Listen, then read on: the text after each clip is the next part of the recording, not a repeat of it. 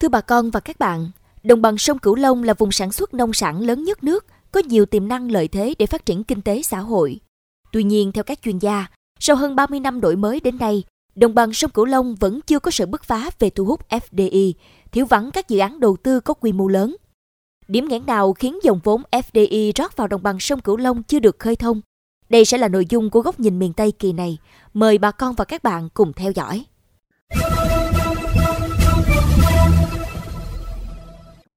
Đồng bằng sông Cửu Long giữ vai trò đặc biệt quan trọng đối với phát triển kinh tế của đất nước. Trước những diễn biến tình hình kinh tế hiện nay, khu vực này đang ngày càng thể hiện rõ những tiềm năng, cơ hội vốn có. Đây là vùng trọng điểm sản xuất nông nghiệp khi chiếm trên 50% sản lượng lúa, 90% lượng gạo xuất khẩu, 65% sản lượng thủy sản và 70% sản lượng trái cây của cả nước. Đồng bằng sông Cửu Long cũng là vùng có đóng góp lớn nhất về thặng dư thương mại của cả nước. Tính đến tháng 9 năm 2023, Cần Thơ có 82 dự án FDI còn hiệu lực, tổng vốn đầu tư đăng ký hơn 2,26 tỷ đô la Mỹ. Trong khu công nghiệp có 29 dự án, vốn đăng ký trên 608,7 triệu đô la Mỹ, còn lại là các dự án nằm ngoài khu công nghiệp. Đáng chú ý, vào đầu tháng 9, V-Ship Group chính thức khởi động dự án V-Ship Cần Thơ tại huyện Vĩnh Thạnh, thành phố Cần Thơ.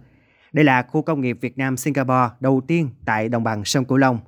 Khu công nghiệp V-Ship Cần Thơ được quy hoạch với tổng diện tích 900 hecta. Dự kiến khi hoàn chỉnh sẽ tạo việc làm cho 100.000 lao động, thu hút 3,5 tỷ đô la Mỹ.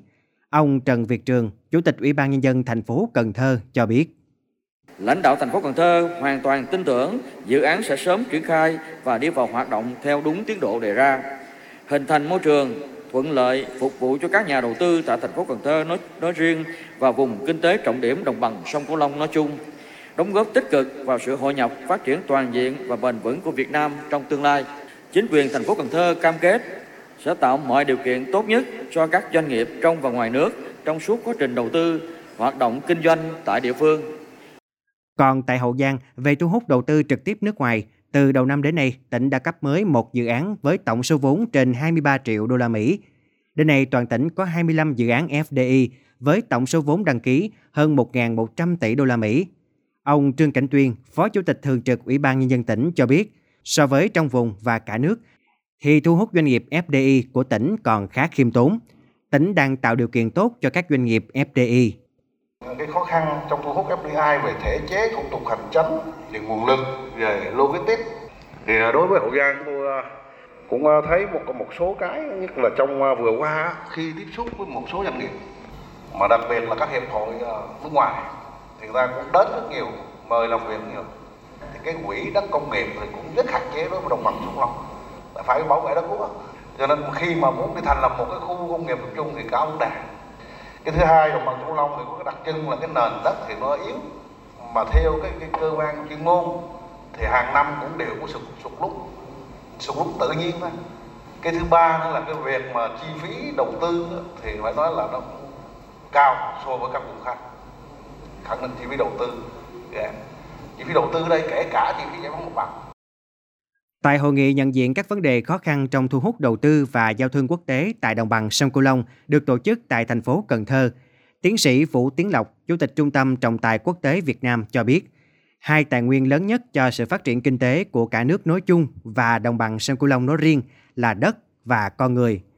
Đồng bằng sông Cửu Long đang có nguồn nhân lực dồi dào, Bên cạnh lợi thế có thể trở thành trung tâm logistics của khu vực và cả nước, cũng như có chỉ số năng lực cạnh tranh cấp tỉnh, nhất là về năng lực điều hành, quản trị được đánh giá cao, thì đồng bằng sông Cửu Long là vùng có tiềm năng rất lớn trong phát triển nguồn năng lượng xanh, năng lượng sạch và là xu thế của nền kinh tế toàn cầu. Đối với chúng ta phát triển năng lượng sạch không chỉ là một cái một cái lĩnh vực mà có khả năng thu hút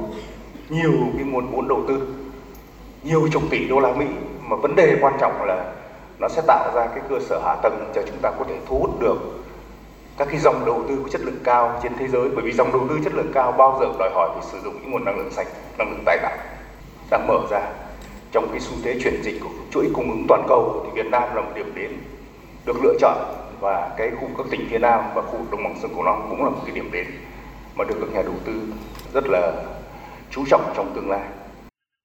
Bên cạnh những tiềm năng thì theo tiến sĩ Vũ Tiến Lộc, đồng bằng sông Cửu Long cũng đang đứng trước những thách thức nút thắt lớn, đó là về cơ sở hạ tầng, nguồn nhân lực và thể chế. Gần đây, nút thắt về hạ tầng của vùng đồng bằng sông Cửu Long dần được tháo gỡ với hàng loạt dự án cao tốc và quy hoạch phát triển trung tâm logistics.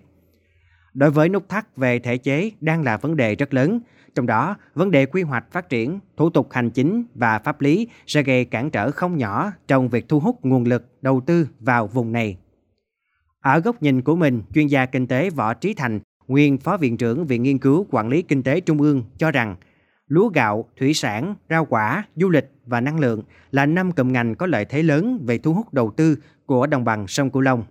Nhưng đến nay, đồng bằng sông Cửu Long vẫn chưa có sự bứt phá về thu hút FDI. Lũy kế đến quý 1 năm 2023, tổng cộng 1.694 dự án FDI với gần 35 tỷ đô la Mỹ vốn đăng ký. Quy mô vốn rất nhỏ, chỉ đứng trên vùng núi phía Bắc và Tây Nguyên. Chuyên gia kinh tế Võ Trí Thành cho biết. Nếu nâng cao hạ tầng và chất lượng nguồn nhân lực mà không thu hút, nâng cấp được sản xuất nông nghiệp và thu hút được công nghiệp và logistics, thì người ta chạy khỏi đồng bằng sông Cửu Long chứ người ta không đến đồng bằng sông Cửu Long. Chưa làm phụ nữ đồng bằng sông Cửu Long đã chạy đi rồi. Cho nên phải rất đồng bộ cái này để không những người ta ở lại mà còn kéo đến. Hiện nay các nhà đầu tư giỏi, những người giàu họ đến làm việc có chất lượng, họ đòi hỏi ba điều: xanh mướt từ A đến Z, sản xuất cho sản xuất kinh doanh, điện phải xanh chứ không phải chỉ nhiều cây. Cái thứ hai, xanh mướt cho cuộc sống của em. Cái thứ ba, số phải tốt và cùng với cái đấy tất nhiên là chất lượng dịch vụ.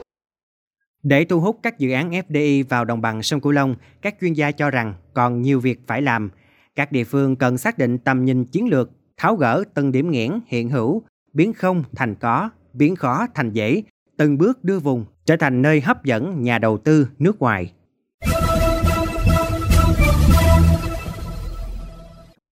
Thưa bà con và các bạn, với những lợi thế sẵn có, đồng bằng sông Cửu Long đang đứng trước nhiều vận hội mới để thu hút FDI, tạo động lực thúc đẩy sự phát triển của vùng kinh tế quan trọng ở phía Nam với vô vàng tiềm năng đang được chờ khai thác. Tiếp tục vấn đề này, mời bà con và các bạn cùng theo dõi bài bình luận với nhan đề Thu hút FDI vào đồng bằng sông Cửu Long, đừng để chỉ là tiềm năng ngay sau đây. Thu hút FDI những năm gần đây của đồng bằng sông Cửu Long đã có những khởi sắc nhờ vào các dự án năng lượng Cần Thơ, dự án nhiệt điện U Môn 2, tổng vốn khoảng 1,3 tỷ đô la Mỹ và dự án điện khí ở Bạc Liêu khoảng 4 tỷ đô la Mỹ. Nếu không tính các dự án này, nguồn vốn FDI vào đồng bằng sông Cửu Long vẫn ở mức rất thấp so với cả nước.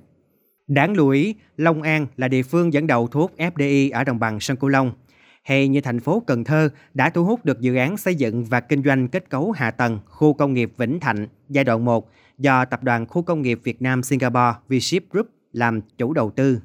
Tín hiệu vui là các nút thắt của vùng, nhất là về hạ tầng giao thông đang được tháo gỡ, sẽ là yếu tố được kỳ vọng giúp kéo vốn FDI vào vùng nhiều hơn thời gian tới. Tuy nhiên, chúng ta vẫn còn nhiều việc phải làm. Những điểm nghẽn cần được khơi thông. Tại đồng bằng sông Cửu Long có tiềm năng rất lớn về đất, và người, nhưng lại thiếu nguồn nhân lực chất lượng cao. Vì thế, việc thúc đẩy phát triển, xây dựng các trung tâm đào tạo nguồn nhân lực chất lượng gắn liền với nhu cầu các doanh nghiệp là yêu cầu quan trọng trong thời gian tới. Là khu vực có chỉ số chất lượng điều hành theo chỉ số năng lực cạnh tranh cấp tỉnh tương đối cao, chính quyền địa phương khu vực đồng bằng sông Cửu Long rất năng động. Nhưng thể chế, đặc biệt là thủ tục hành chính còn là rào cản lớn – có đến 70% các dự án về phát triển bất động sản cũng như dự án phát triển năng lượng sạch đang gặp khó khăn về pháp lý. Do đó, việc xây dựng hệ thống thể chế, pháp lý và thủ tục hành chính đảm bảo minh bạch được xem là bước đi quan trọng và cần thực hiện ngay. Bên cạnh đó, việc phát triển thu hút đầu tư nước ngoài cần dựa trên chiến lược vùng, quy hoạch chung. Các tỉnh thành có thể bắt tay nhau để biến những lợi thế nổi trội của từng địa phương thành lợi thế dùng chung, phát huy điểm mạnh của nhau để nhà đầu tư cảm thấy an tâm và có đầy đủ những điều kiện cần thiết để phát triển. Thực trạng được nhận diện đúng, nguyên nhân cũng đã được các chuyên gia chỉ ra. Vấn đề còn lại của các địa phương đồng bằng sông Cửu Long là phải làm sao có chiến lược thu hút đầu tư, tư duy phát triển và các giải pháp phù hợp, đồng bộ là tăng cường thu hút FDI vào đồng bằng sông Cửu Long trong thời gian tới. Đến đây, chuyên mục Góc nhìn miền Tây trên Mekong FM 90 MHz cũng xin được khép lại. Những vấn đề bất cập tại địa phương, xin vui lòng gửi về địa chỉ thư ký mekong 90 a gmail.com Đồng thời, mời quý vị và các bạn cùng lắng nghe kênh podcast chuyên biệt đầu tiên về đời sống của người dân vùng đất Vương Nam chuyện Mê Công trên nền tảng thiết bị di động bằng cách truy cập vào các ứng dụng Spotify, Apple Podcast trên hệ điều hành iOS, Google Podcast trên hệ điều hành Android, sau đó gõ từ khóa chuyện Mê Công. Hà Hương và Nhật Minh, cảm ơn bà con và các bạn đã quan tâm theo dõi. Xin chào và hẹn gặp lại.